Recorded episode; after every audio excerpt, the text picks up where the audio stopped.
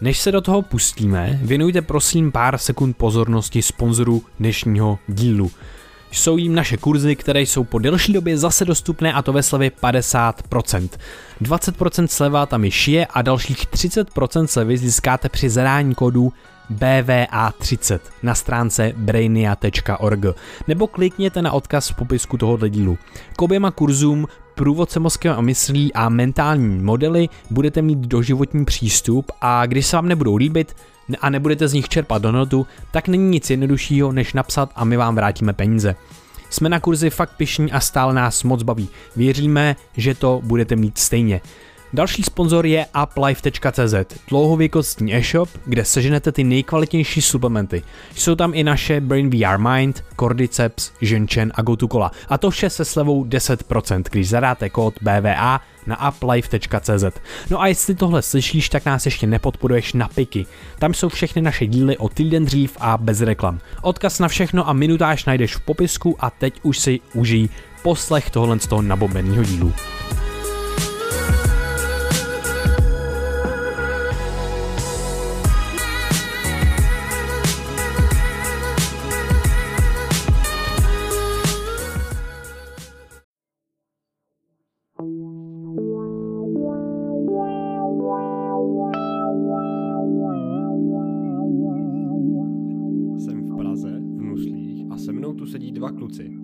Vojta Hlaváček a Krištof Janmar. Vypadají jako obyčejní kluci, dokud se nezmíníte o mozku, mysli nebo biohackingu. Pak vás překvapí, kolik toho ví a jak jsou do toho zažraní. Spolu vytváří podcast Brain V R, kam si zvou zajímavé hosty a baví se s nimi, co je zrovna fascinuje. Od kvantových částic přes mozek až po vesmír. Já vás vítám na mém podcastu, Jankost. Ahoj. Ahoj, děkuji moc za pozvání. Díky za pozvání. A hnedka první otázka. A vás hodně baví různý koncepty. A jaký koncept vás hodně teďka fascinuje v tuhle chvíli, kdy se třeba objevili dneska nebo včera? Hmm. Tak ty jo. Tak já začnu. Tak začni. Tak super. To je, to je dobrý, to je, to je dobrá otázka. Koncepty nás hodně baví. A mě v poslední době fascinuje koncept vědy, který mi trošičku přerámoval, nebo respektive uchopil nějakým... Um, pro mě zajímavějším způsobem David Lynch na podcastu se samým Harrisem. Myslím, že to je dvacátý druhý díl jeho Waking Up podcastu. David Deutsch, myslíš? David Deutsch, co jsem řekl? David Lynch. Aha, to, to, režisér. to režisér. To jsem, jo, tak jo, jo, David Deutsch, přesně ten. On je takovej, takovej skoro jako polymath, David, David Deutsch, a krásně popisuje to, že pokud, pokud ve vědě nebo v nějaký autoři, autoritě věříme, tak věříme vlastně v ten samo sebe opravující se systém. Jo? Že vlastně hrozně baví nějaký jako systémový myšlení. A pokud se budeme rozhodovat v tom světě, čemu budeme věnovat pozornost, čemu věřit spíš, co je pravděpodobnější, protože... Um, to moje přesvědčení je takový, že já sám nikdy nemůžu mít sto procent pravdu, že cokoliv, co si myslím, tak je maximálně na devadesát devět celá devět devět devět třeba procenta, mm. a že máme, přicházíme jenom s nějakýma věcma, které jsou pravděpodobnější. Jo, třeba, já nevím, řekněme evoluce, tak to je vlastně teorie, která má za sebou strašně moc evidence, strašně moc důkazů a tak dále. Je to něco, co ta věda vyfiltrovala, a je to velice pravděpodobné. My nemůžeme říct, že to je sto procent pravda, že bychom chtěli, máme tendence k tomu, ale můžeme říct si, jo, tak tohle je něco, co vypadá, že je na devadesát devět celá devět devět devět devět procent pravda. Mm. A mě strašně baví to věřit v ten seberegulující, sebeopravující systém. Když přijde s nějakou výchylkou, nějakou chybkou, ona se nemusí ukázat v rámci měsíce, v rámci týdne, hodiny, ale ona se ukáže v rámci let, v rámci staletí.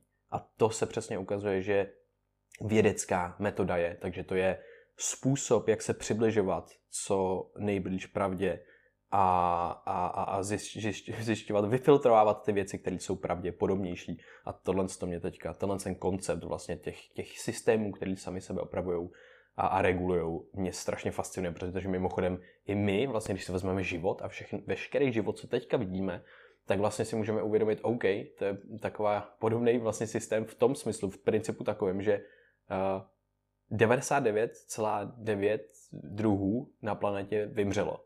Mm-hmm. A my si tady myslíme, jako, že ty jo, tady je wow, hrozně moc druhů, to je strašně zajímavý a tak dále, ale naprostá většina už tady není. A co tady zůstalo, jsou ty systémy, které dokážou sami sebe jsou spolu s prostředím regulovat a udržet vlastně naživu. Takže tohle je taková jenom myšlenka, že vlastně my jsme podobný systém, my udržujeme třeba homeostázu, stále vnitřní stav organismu, tak podobně. Že to, byla, to je takový koncept, který mě vlastně teďka baví a napojí se mi na to systémové myšlení a i na tu evoluci vlastně. Takže, takže tak. A pro mě koncept, který mě momentálně baví, uh, není to jednoduchý vybrat nějaký jeden. Je to právě hodně to, jako zasahuje do toho systémového myšlení momentálně, hodně to zasahuje do nějakého sensemakingu, který mě momentálně baví, ale kdybych měl vybrat jednu takovou moji jednu osobní věc, se kterou jsem poslední dobou pracoval, tak je koncept od Tima Ferrise, který říká, že můžeme k věcem přistupovat jako k experimentům. A on to navazuje krásně na to, jak žijeme v takové době, kde je všude kolem nás FOMO, fear of missing out, že nám něco uteče. Mm. Že máme pocit, že potřebujeme stihnout všechno, co se stane na sociálních sítích, že máme pocit, že potřebujeme stihnout všechno, co dělají naše přátelé.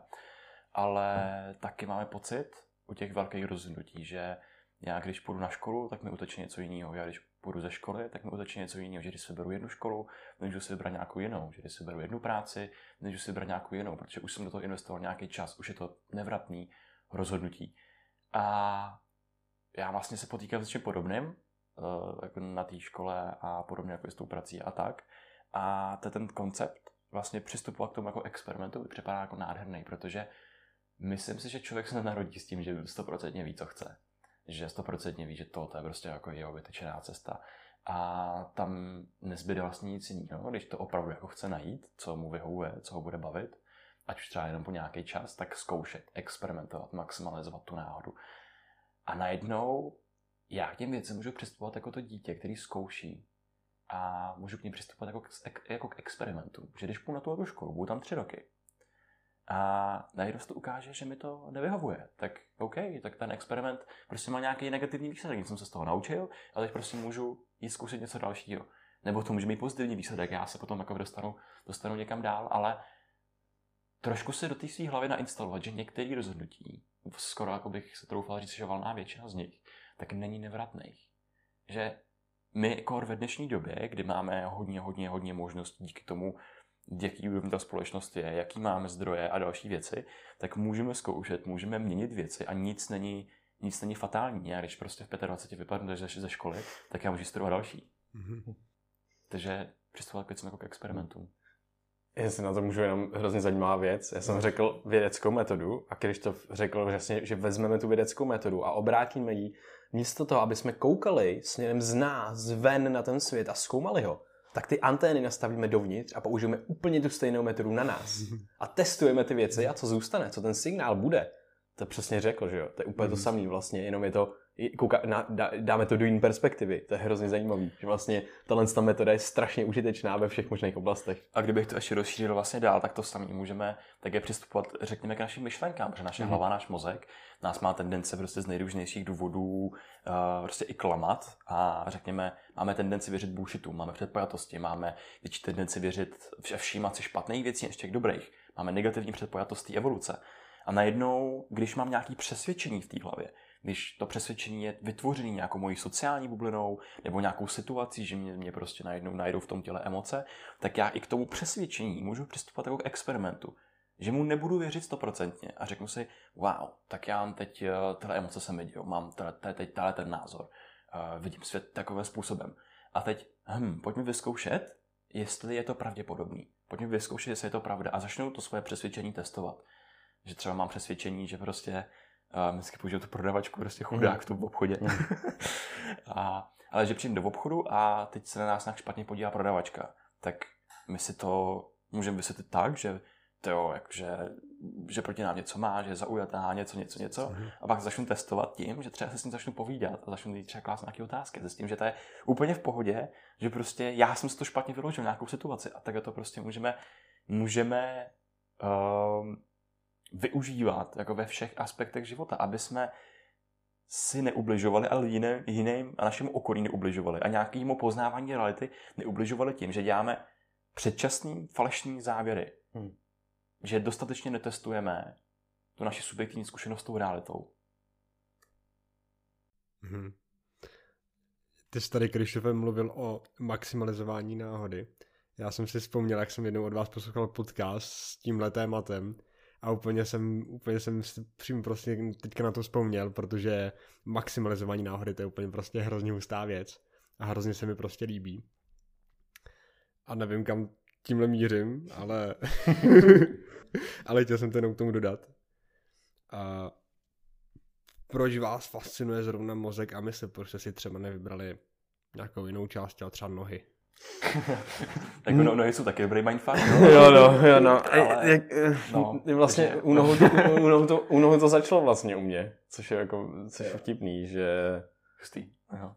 Já vlastně jsem vůbec nevěděl na Gimplu, protože jsem na obecném Gimplu a prostě fakt jsem nevěděl co, tak trošku jsem jako píchal do angličtiny a bylo to kvůli tomu, že mi hrozně nešly jazyky a pak jsem najednou pro, pro nějakou bariéru, nějak jsem do nich pronikl a šlo to trošičku vlastně s angličtinou jedinou, pak jsem měl sedm let francouzštinu a nevím nic.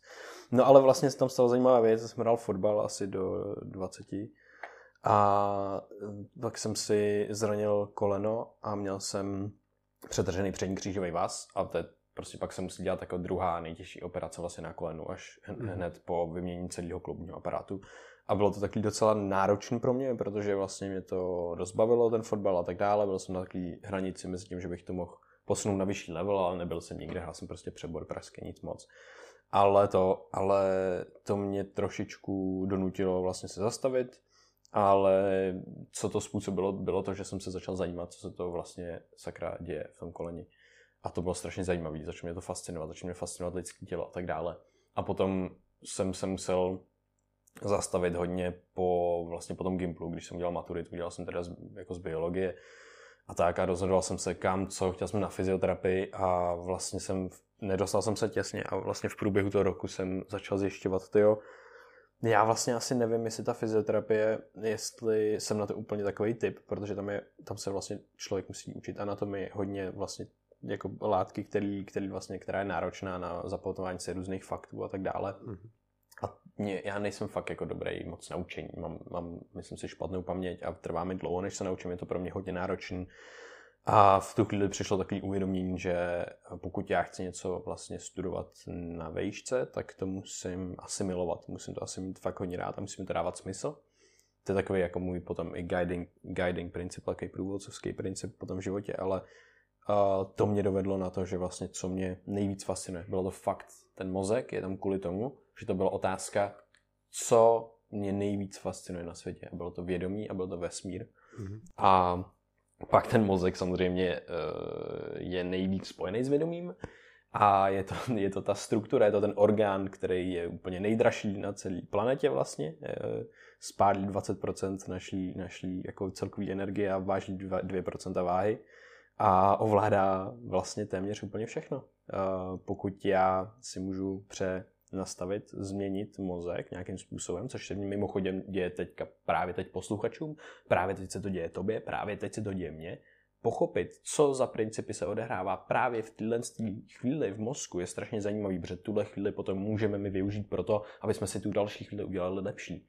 Dáváme tomu, čemu budeme věnovat pozornost, to, na co budeme myslet, to, jak budeme se svou myslí a mozkem pracovat, ovlivní naše fungování v budoucnosti. A to mě strašně fascinuje. To, že my můžeme měnit to, jak prožíváme svět, to, jak vnímáme realitu. A jednoduchý příklad pro někoho to může znít. My to vždycky jako říkáme a vždycky si říkáme, ty, ono to může znít a tak dále. Teď ono už se to mění samozřejmě a lidi skutečně ví, jak ten mozek je plastický a tak dále, jak se dá měnit, jak, jak se dá měnit vlastně to, jak vnímáme realitu. Ale jednoduchá věc, člověk dostane nebo si koupí nový auto a najednou to auto vidí všude. Nic v realitě se nezměnilo, ale změnilo se nastavení toho člověka. To, co my se nainstalujeme, to, co máme reprezentovaný víc v našem mozku, a, do, a i fyzicky, nejenom mentálně, to mentální je s tím fyzickým propojený, i fyzicky, tak to máme větší, to máme větší pravděpodobnost, že uvidíme ve světě. Takže to nemusí být debilní auto. To může být OK. Co za pozitivní věci se mi staly dneska? To, co já můžu udělat ve světě, který, co můžu, jak můžu pomoct světu a jak, jak můžu fungovat v tom světu, světu líp, třeba jak se můžu v tom světě cítit líp. Když si dám jenom jednoduché tyhle otázky a položím se je každý den, tak najednou svět mi začne dávat odpovědi. A ne proto, že tam najednou se objeví. Oni tam celou dobu byli. Já jsem jim jenom nevěnoval pozornost. Takže to pro mě, to pro mě je taková alfa omega toho, proč se tomu vlastně věnovat, protože já když začnu chápat nějaké tyhle ty věci, tak já si ten život můžu dlouhodobě zlepšovat. A to mě fascinuje nejvíc na světě, protože, protože to jediné, co máme, je ta naše subjektivní zkušenost. Takže mi dává smysl se o ní starat, protože prostě já nikdy nemůžu mít zkušenost s něčím jiným, protože pak už by to nebyla subjektivní zkušenost, už by to bylo něco jiného. To je super, třeba, ale pokud já mám zatím tohle a vím, že můžu mít jenom tohle, tak uh, mi dává smysl se o to starat. Takže tak. Hmm. No tady, tady, tady řekl hodně věcí. A hmm, když, když bych já to měl vzít jako suma sumárum, tak mě mozek a mysl zajímají z toho důvodu, že jsem uh, na střední, tak jsem měl takový, jako řekněme, špatný stavy, um, úzkosti, deprese, bál jsem se lidí a takové věci, které mě zahnaly do takového jakoby temného koutu mý vlastní mysli. A já jsem si v ten moment pokládal otázku, proč se mi to děje, proč mě napadají některé myšlenky, proč se nemůžu vybrat, že se budu cítit dobře, proč to prostě jenom nejde. A tohle mě potom kolem koukolem dovedlo vlastně k tomu samotnému mozku a k tomu těm otázkám, co je to vědomí a co to vlastně je ta moje subjektivní zkušenost, co to vnímám z toho světa, co je to ta realita, jako kterou, kterou vnímám. A vždycky jsem to chtěl pochopit, ty, ty velké otázky, které tady jde hlava kolem.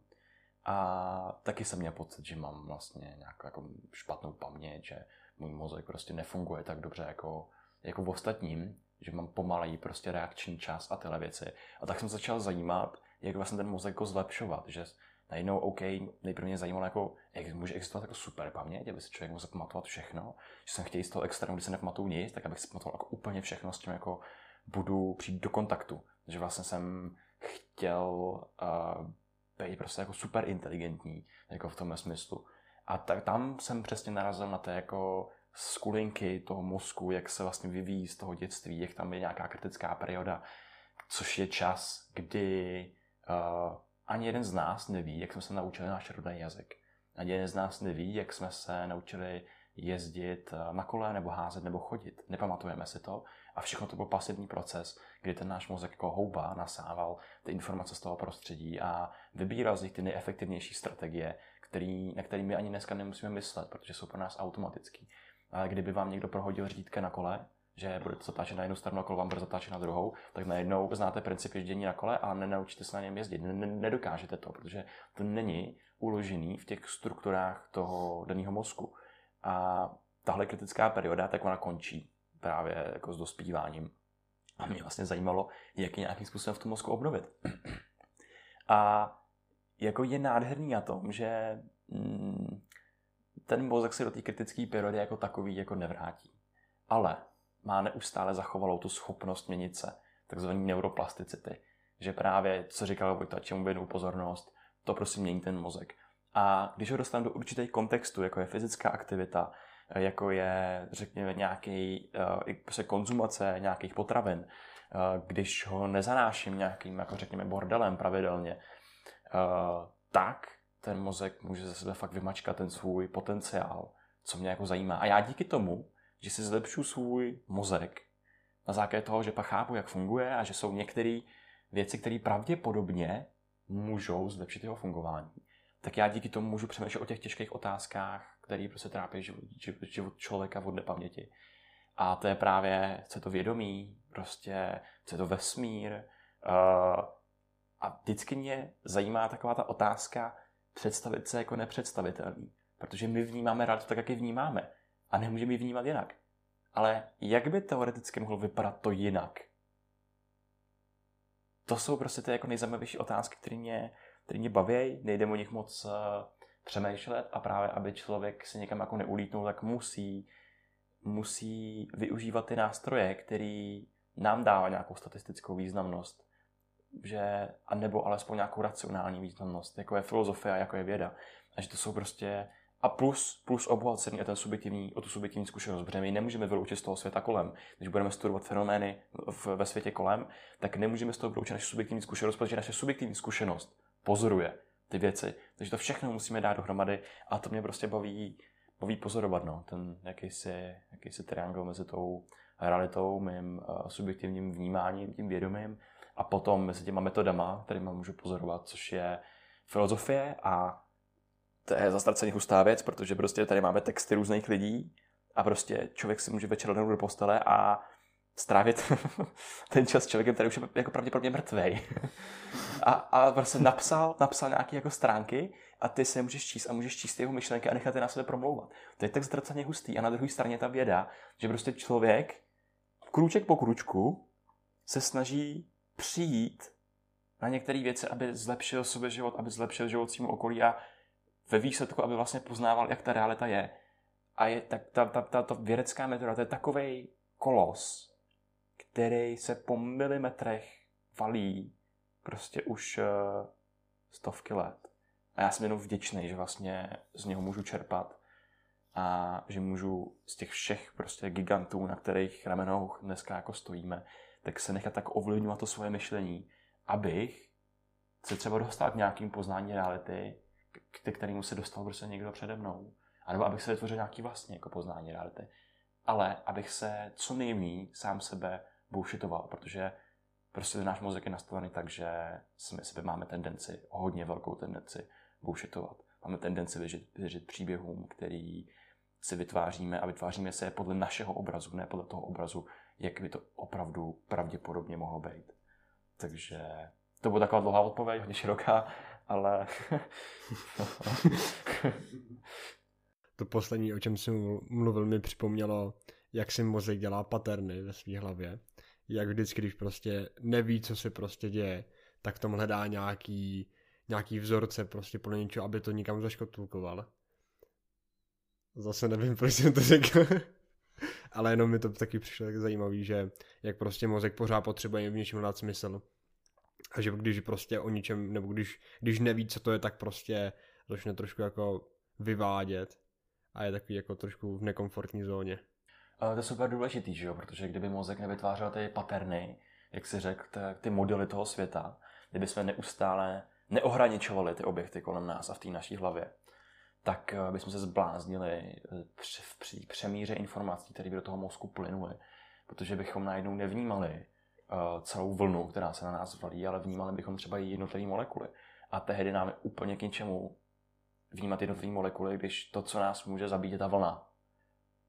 Takže bychom se dostali do nějaké kognitivní exploze, kde ze všech směrů k nám plujou informace, kdybychom měli každý list odlišovat od listu druhého, protože žádný list není stejný, ale všechno to vnímáme jako list. Kdybychom neustále měli s každým předmětem strávit čas a zjišťovat, jestli ten hrnček je na pití nebo ne, protože nemám ten koncept toho hrnčku v té hlavě, ale prostě neustále ten, ten koncept musím vytvářet znova a znova, tak nám z toho bouchne mozek, nám z toho bouchne hlava. Zůstali bychom mimina. Zůstali bychom mimina, přesně tak. My bychom ne- nesefektivňovali to naše vnímání světa, protože teď já mám žízeň, jdu do kuchyně, vezmu si hrníček, naliju se vodu a prostě piju. A nepřemýšlím nad tím, je to automatická reakce. A ty automatické reakce a škatulkování reality je úplně jako zásadní pro naše vnímání a přežití ve světě.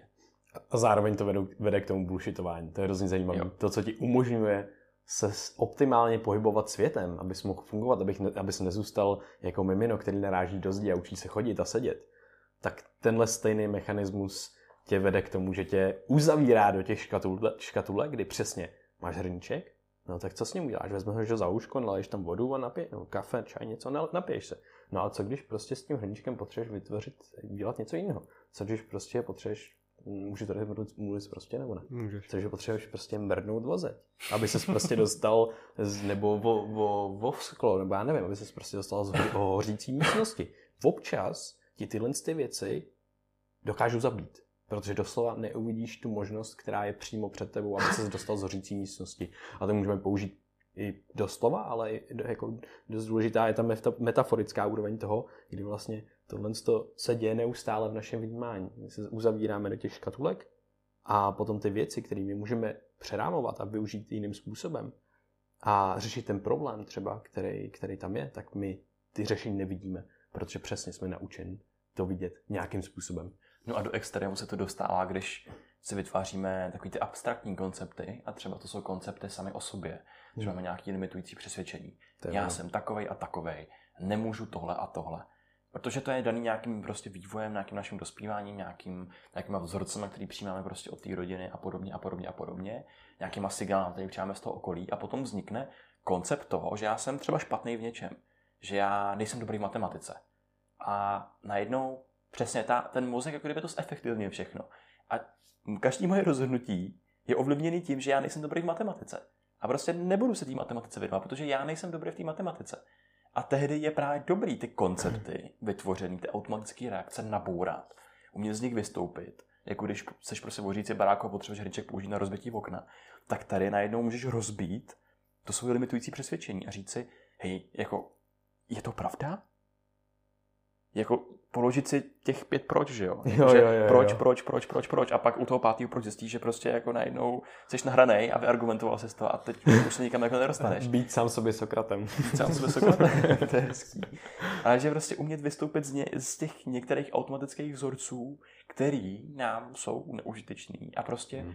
trošičku je nahlodat těma otázkama, že takhle to nemusí být. Ten hraníček zrovna nemusím nahlodávat takovou, protože mi je fakt užitečné, jo. Ale některé ty věci my můžeme nahlodat, protože nám to třeba potom může výsledku pomoct. Mm-hmm. Jo, s těma limituj- limitujícíma přesvědčíma, to je, to je dobrá pravda, protože já jsem si říkal už, já jsem také na Gimplu, nebo taky jsem, jsem na Gimplu a říkám si, že nejsem dobrý v matematice. A tak jsem si řekl, že, že to chci změnit, tak jsem se tenhle rok přihlásil na matematický seminář. A zjistil jsem, že opravdu nejsem moc dobrý v matematice. Ale tak třeba to zlepší v průběhu roku, ale moc to nevidím, no.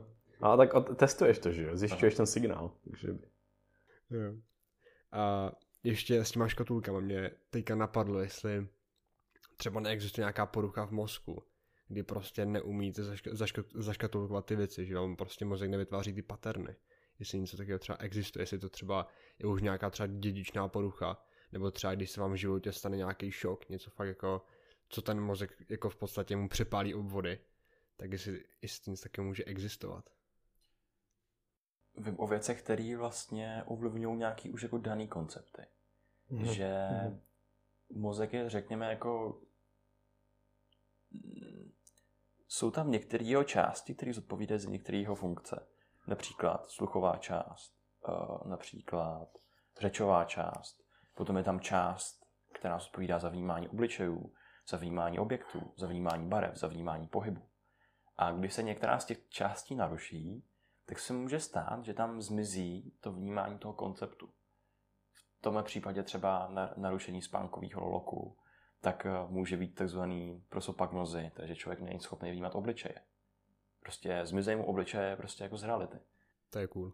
Je to, je to fakt šílený. Potom jsou takové běžné věci, jako jsou třeba různá šeroslepost nebo barvoslepost, což tak je vlastně založený na tom, že některý, některý z těch jako z těch fyziologických kaskády od oka až do toho zrakového centra vlastně je narušený. Potom může být, že člověk, člověku, jak má narušený třeba tu, ten, tu oblast pro pohyb, tak on vnímá fakt divně uh, trhaný pohyby kolem sebe a není schopný vnímat jako kontinuální proces, že se třeba nalívá čaj, a přeleje ho, protože on neviděl, že vlastně ten čaj, mm-hmm. ten čaj prostě rostl v tom, v tom klímku, kam ho, kam ho nalejval. Takže jsou různý poruchy nebo vnímání. Synestézie třeba, že jo? To je taky zajímavý. Synestézie je taky zajímavá. Jo, o tom se pak ještě dostaneme. A vše mm. jsem chtěl říct jednu věc a existuje třeba takzvaný neglect syndrom. Mm. A to je, když jsou narušeny nějaké jako parietální části mozku, tak člověk uh, úplně jako odmítne část svého zrakového pole. To je neskutečně zajímavé, že najednou představ si, že bys viděl jenom jakoby půl světa a tu druhou půlku si vlastně jakoby úplně odmítnou, že jsou občas takový případy, že lidi to, mají to vstálí i jako na části svého těla, že prostě oni odmítají třeba levou část reality a najednou leží v posteli a zeptá se doktora, pane doktore, kdo mi dal do postele tu nohu nebo tu ruku? A když, když třeba mu dáte tomu člověku, mu dáte třeba nakreslený domeček, k jehož levá polovina hoří a zeptáte se ho, co je, jestli na tom obrázku není něco špatně, tak on říká, ne, všechno je v pohodě. Ten domeček nehoří, protože vidí jenom tu pravou část. Hmm. Takže jsou různé takovéhle jako poruchy vnímání, které jsou pro nás antiintuitivní, protože my ty věci známe a my je vnímáme, ale nemůžeme si představit, co si nemůžeme hmm. představit, co není součástí naší zkušenosti. Takže jsou takové poruchy jako nějakého konceptuálního vnímání té reality, kdy se nějaká ta část toho mozku část toho mozku naruší a potom je tady synestézie. Hmm. Jo, no to je jenom, že vlastně člověk vidí, vidí barvy, a slyší, barvy. Slyší, slyší barvy, a nebo ona to může být jako různý, různý synestézie, ale slyší právě třeba barvy a, a, vidí zvuky. a, a vidí zvuky. To je jako hrozně zajímavá věc. A potom k tomu, co jsi vlastně říkal, ještě hustý, jakože přímo ty ty fakt jako mind-blowing experimenty, kdy ten uh, doktor vezme ruku tomu, tomu člověku s ne- neglectem, to, tu, kterou vlastně nevnímá tu část těla, prostě mu ji vezme a říká, říká jako zvednumí a jako, či je to ruka? A on přece vaše, pane doktore. S naprostou jistotou řekne, že to je prostě jeho ruka, to je úplně neuvěřitelné. A, no a pak jsme se vlastně bavili o tom, že to vlastně je i paměťový, že jo, ten neglect. Že... A teď mě napadlo... Mm, to je hustý, mě jsem měl jako malej vhled takový, protože ten neglect je hrozně divnej v tom, že vlastně on, on, on je nějakým způsobem i paměťový, že vlastně mm, to sahá prostě do naší paměti, což je hrozně jakoby divná věc. Tak mě napadlo, že vlastně tím, jak ty, jak ty vlastně hemisféry uh, fungují na základě uh, překřížení těch překřížení těch různých drah a tak podobně, že vlastně se poruší to centrum, který potom uh, jako naruší i tu paměťový, paměťový dráhy vlastně té hemisféry. A tak to je jedno. To byla jenom vlastně myšlenka, která mě napadla, která, která by to mohla nějakým způsobem tak nějak objasnit. Ale ten, to, to jsem potřeboval si tak jako uh, říct. Tak, dobrý. Jo, ještě vlastně napadla jedna věc s těma konceptama. Oni nemusí se jenom rozbíjet a mizet, oni můžou i přibývat. A existuje jedna fascinující, fascinující syndrom, teď nevím, jak se jmenuje, ale uh, lidi vidějí lidi vidějí trpaslíky.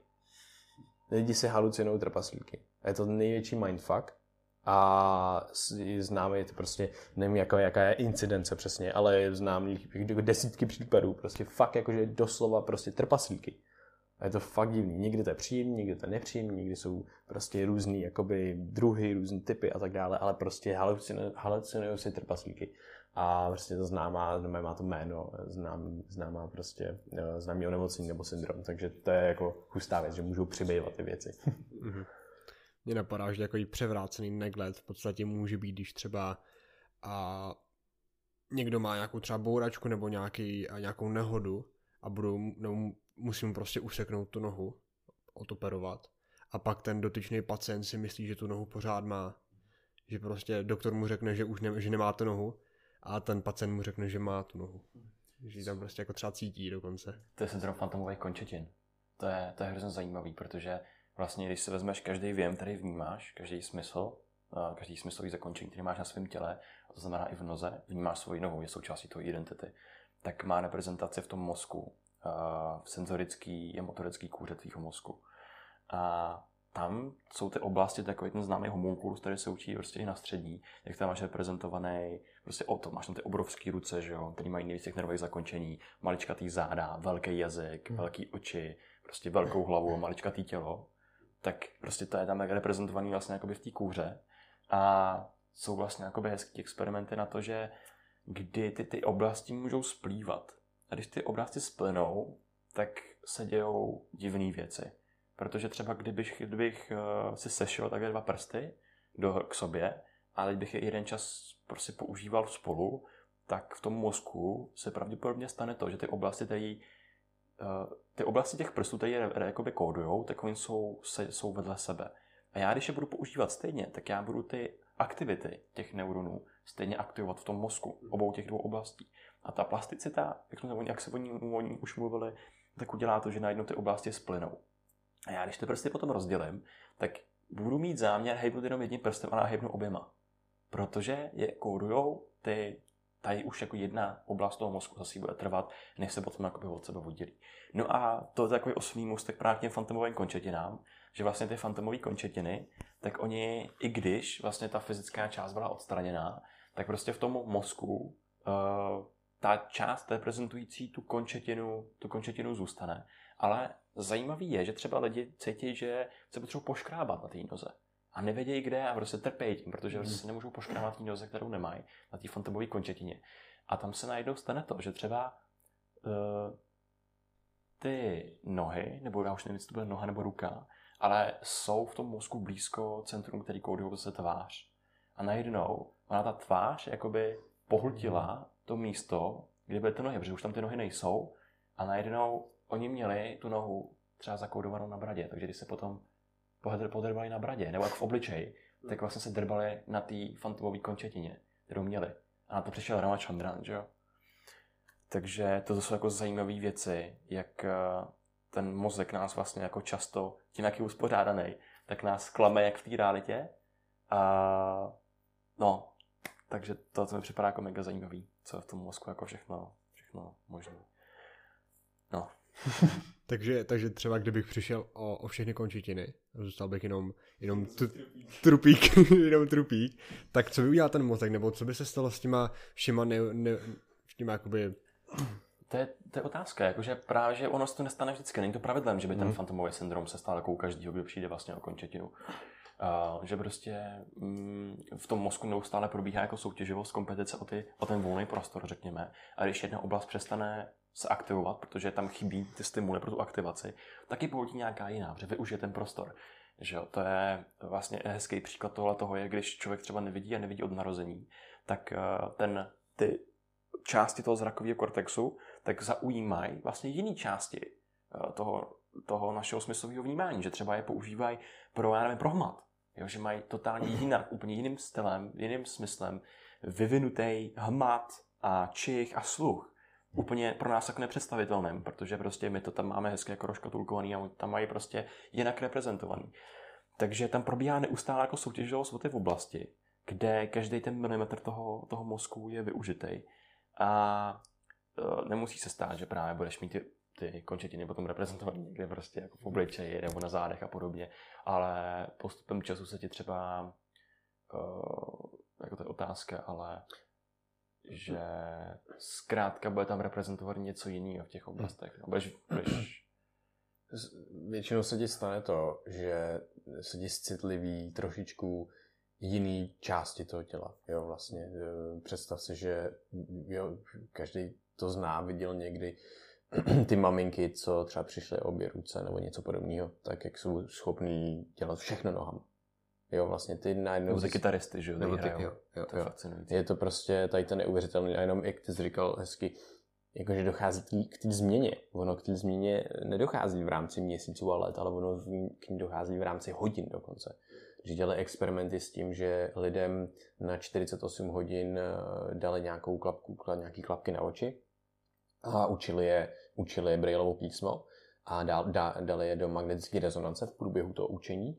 Tak začali pozorovat, že za čtyřicet osm hodin už se začala měnit ta mozková aktivita a teď se ty, ty zrakové centra začala, začaly rekru, rekrutovat. Byly rekrutovány vlastně na základě té hmatové aktivity. Což je to úplně jako neuvěřitelný, jak ten mozek se dokáže rychle měnit dokonce i v dospělosti na základě tak šíleného vlastně intenzivního stimulu, protože ten zrak je nádherný v tom, že zrakem k nám, do nás prochází nejvíc těch informací. Jo, většinu, stále filtrujeme naprosto většinu těch informací, nebo velkou, velkou část, ale ten zrak je hodně důležitý. Takže pokud zamezíme vlastně mozku a tak mít ty věmy, ty zrakový, tak najednou on prostě začne šahat po všem možným ostatním. Když se učili Braillovo písmo, tak začaly, byly, začaly být rekrutovaný ty hmatový.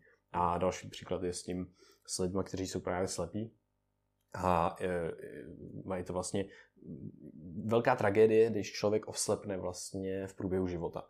Protože ty strategie na to, jak se pohybovat světem, nemá bez najednou. A je to velice náročné. Ale člověk, co se narodí právě třeba nevědomý, tak on dokáže třeba mít vyvinutou echolokaci.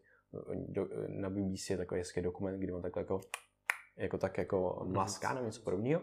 A on do, docela dobře dokáže reprezentovat. Je strašně citlivý na ty zvuky.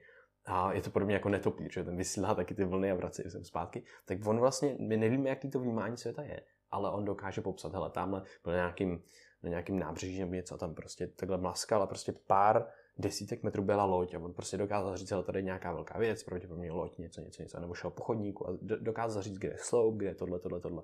Je hrozně zajímavý, že tohle to vlastně mozek nějakým způsobem dokáže Mm-hmm. Mě teďka napadá k tomu vlastně dvě myšlenky, nevím, jakou mám říct první, ale a když třeba osobnete v průběhu, v průběhu svého života a je to právě po tý, třeba po té dvacítce, někdy v dospělosti, kdy už ten mozek není tolik neuroplastický, tak jestli třeba, když, nevím, když oslabnete třeba ve třiceti, ve čtyřiceti, prostě z ničeho nic, tak jestli ten mozek najednou se stane jako víc neuroplastický, aby prostě se naučil, aby prostě se naučil nějaký nový věci. No, uh, ono s tou plasticitou potom, řekněme, dvacátém pátém roku života, tak je takový, že ona tam pořád je a je, je tam vlastně za specifických podmínek. Ty podmínky jsou daný hodně všema těma věmama, které přichází do našeho mozku a jsou daný, řekněme, jakou významnost a jakou pozornost tomu věmu máme, protože příkladem můžou být třeba nějaké jako posttraumatický, posttraumatický jako stresové poruchy, když člověk vlastně třeba zažije někde třeba ve třiceti, ve čtyřiceti nehodu a, a najednou vlastně v tom mozku je to reprezentované tak silně, že vlastně v ten moment tam byla tak silná ta neuroplasticita, že se tam to událo zakódovala a má tam daleko významnější, významnější reprezentaci, než to, že si ten člověk ráno dal vlastně jako kafe.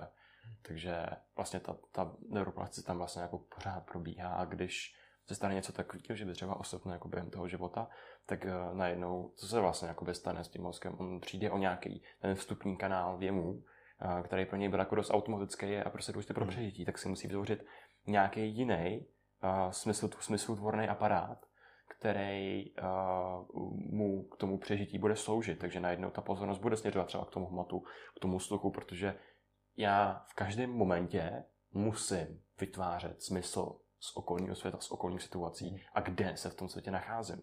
Takže ta pozornost tam najednou bude věcí s pozorností, jde dohromady nějaký neurochemický koktejl, který se v tom mozku najednou začne jakoby produkovat a všechny ty možný neuromediátory, neuromodulátory, B D N F, tak potom ovlivňují vlastně samotnou plasticitu těch neuronů. Takže uh, opřímně v tomhle té otázce jako nevím, jestli by ta plasticita byla tak silná jako dřív.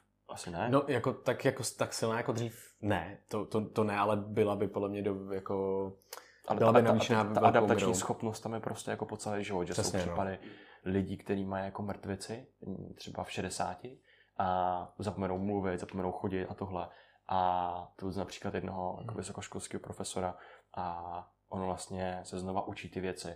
A tím, že se znova učí ty věci, tak zase je to potřeba ta neuroplasticita. Mm-hmm. A ten mozek je tak skvělý, že i když tam má tu lézy přes část mozku, tak on najednou ty funkce, které ten člověk potřebuje, tak on se je přeučí a ten mozek je potom reprezentuje někde jinde. Mm.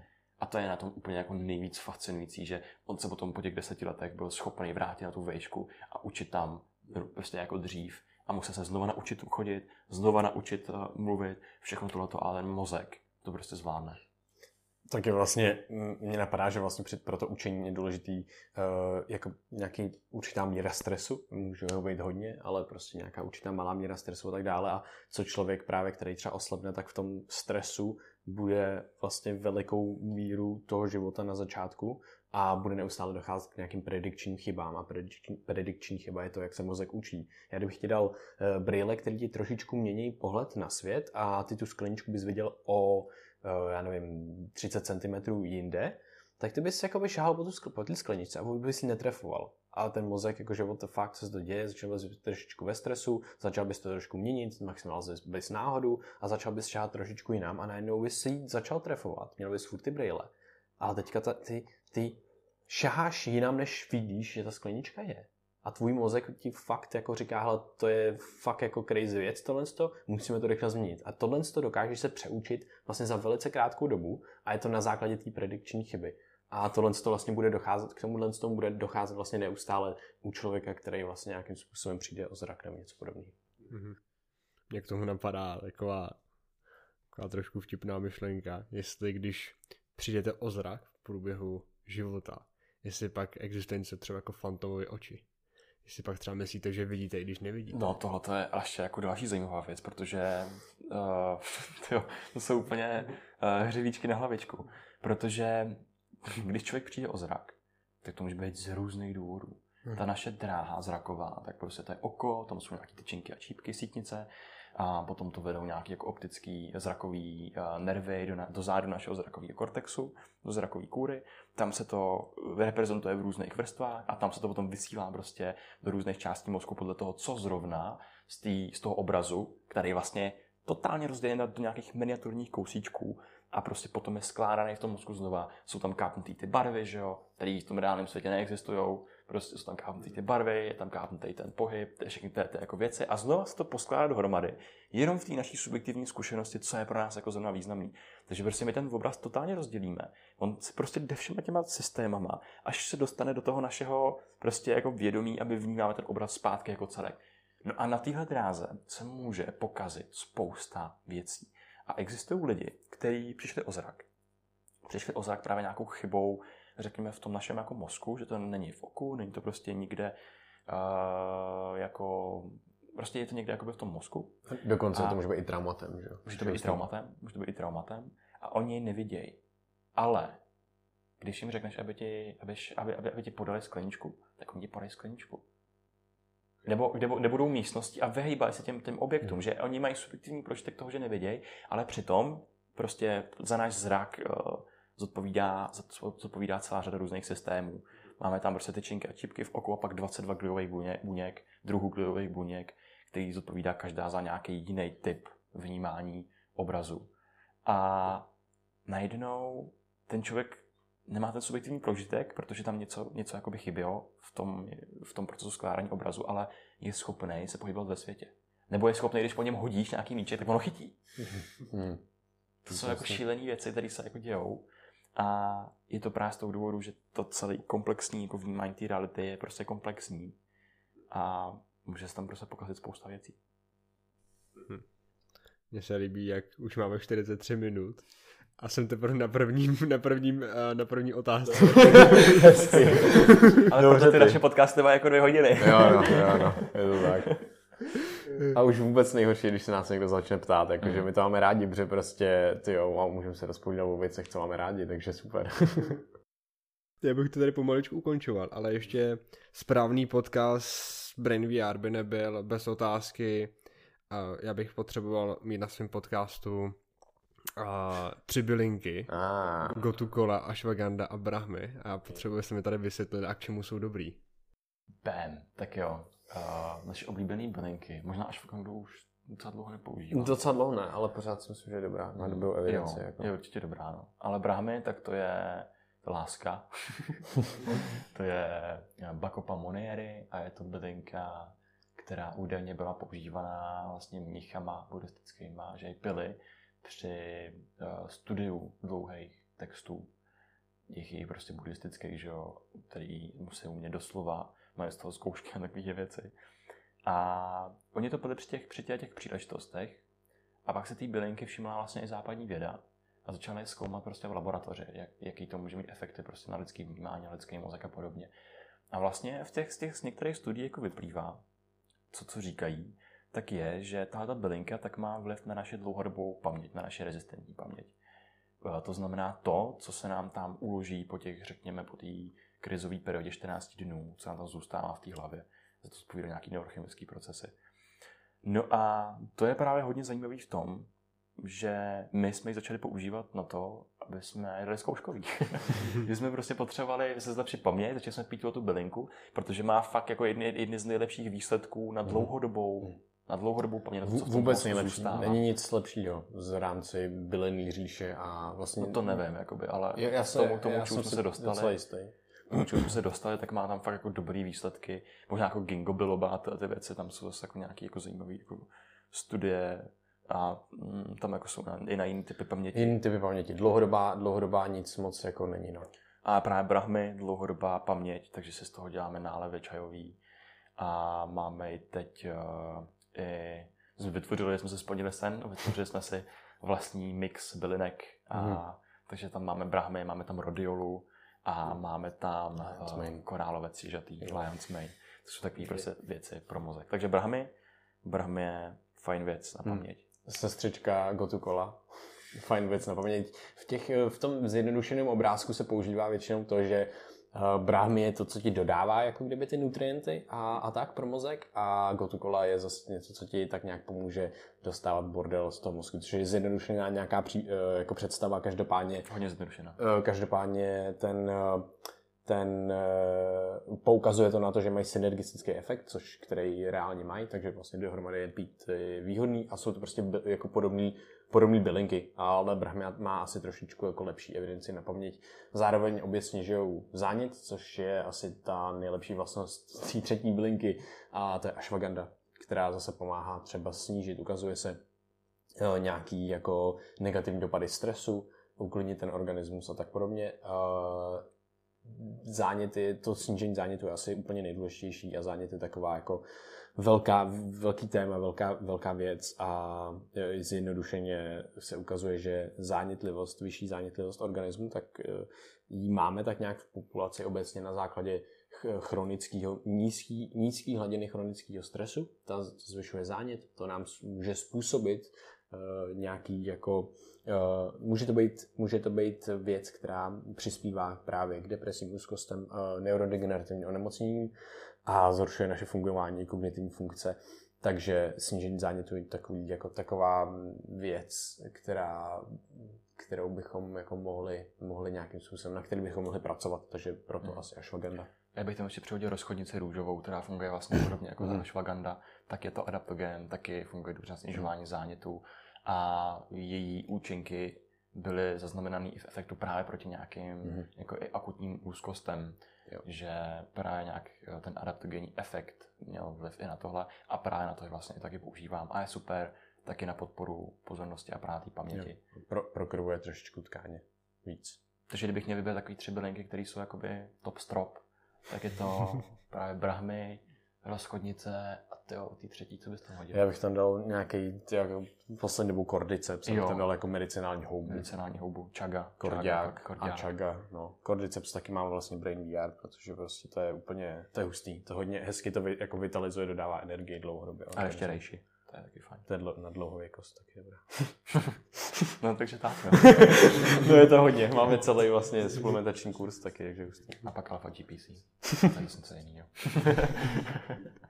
A pokud vás kluci nám naděli na tyhle bylinky, tak se můžete koupit na obchodu Herbal Store, kde kluci mají slevu deset procent s kódem B V A třicet. Yes, ještě na uplifeu, na uplifeu taky, na uplifeu máme ty naše vlastně, ty, ty nový, nový naše věci, tam je taky sleva z deset procent s BVAčkem, takže tak no. Což mi připomíná, že, že zase budu muset udělat na Herbal Store další oběd, protože už mi došly bylinky, už mi dochází pomaličku, ale jistě, takže tak. No a poslední teda otázka na závěr, kterou pokládám všem mým hostům. Teďka to budu muset dát do množného tvaru. Máte raději palačinky nebo nudle s mákem? Hmm. Nudle s mákem jsem snad nikdy neměl. Wow. A měl jsem šišky s mákem. Šišky s mákem mám hodně rád. Hmm. A palačinky... Předevčíne jsem na měl hroznou chuť, jsem tady šel ze schodu dolů a řekl jsem si, to bych se asi měl na půl roku, jsem neměl palačinky, že bych si mega dal nějakou palačinku. Hmm. A nesmím moc sladký. A ne, jsou dobrý. Ty jo. To je hrozně těžká otázka.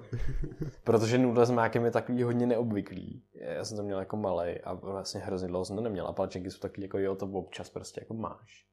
Takže nevím, jestli to reprezentuje to i ten chtíč toho. Takže jako mám tendenci říct to hodně neobvyklý, protože prostě to si trošičku... No, ale asi ne, já si musím říct palačinky stejně, jo? Když to představím, když to porovnám. Možná nudle s mákem nemám právě proto prostě tak často, protože prostě, prostě nemám tak rád, je to prostě neobvyklý, ojedinělý jídlo. Takže tak, takže palačinky a mám, mám je rád, úplně miluje plnit prostě tvarohem, banánem mm. a to takovou prostě ovocem, a to miluju, takže palačinky. Co máte rádi vy? Já mám rád, no, asi, asi, asi oboje, protože, protože on táta umí v podstatě jenom dvě jídla, z toho jedno jednu jsou nudle s mákem, takže když nám vařil táta, nebo když nám vaří táta, tak, tak většinou to bývají nudle s mákem, takže nudle s mákem, no. Nice. Tak já vám teda děkuju za podcast. Půl hodina to sice není, ale to podle mě nevadí, aspoň bude nějaký trošku delší. Podle mě to byl úplně jako super podcast, i když jsem se dosáhnul k první otázce. tak, tak poslední otázce. Ale já jsem si to hodně užil. My taky, musíme. taky, díky, díky. Děkujeme za pozvání. A ještě možná na závěr, kdyby vás chtěli třeba lidé s někde poslechnou, tak kde můžou a jak můžou. Hmm. Tak můžou jít třeba na stránku w w w tečka brainia tečka org a tam najdou všechny naše články, podcasty, online kurzy, kempy, meditace, offline akce, co pořádáme. A potom nás můžou najít jako Brain V R na jakýkoliv platformě od Spotify po iTunes. A v neposlední řadě pořádáme čili meditace každý dva týdny v Čaga hmm. šamanka. A to nás možná můžete napsat na Facebooku, na Instagramu. Hmm. Nás můžete taky sledovat jako Brain V R. Jo. Na TikToku. Na TikToku. Na Twitteru. Na, Twitteru. Na Facebooku. Jsme všude. Snaží, jo no, snažíme se být všude. Jako takový ten pozitivní mor. Jo. A, potom, a potom můžete, nová, musím vyzvednout, jakože novou platformu Piky, kterou máme hrozně rádi. Piky vlastně se snaží v tomhle tom šíleném světě kyberprostoru a přehlcení informací vybírat ten signál a sdílet ho vlastně v rámci těch, v rámci těch tvůrců, který tam mají. My jsme jedni z nich. Každý tam může být tvůrcem a můžete podporovat svého tvůrce, můžete je sledovat a máte tam prostě fakt jenom ten signál a tak. Takže to je nějaká jako věc, kterou teďka, který se teďka věnujeme, tak je moc nás to baví. Dobrá, tak já teda ještě děkuji jednou za podcast. Super.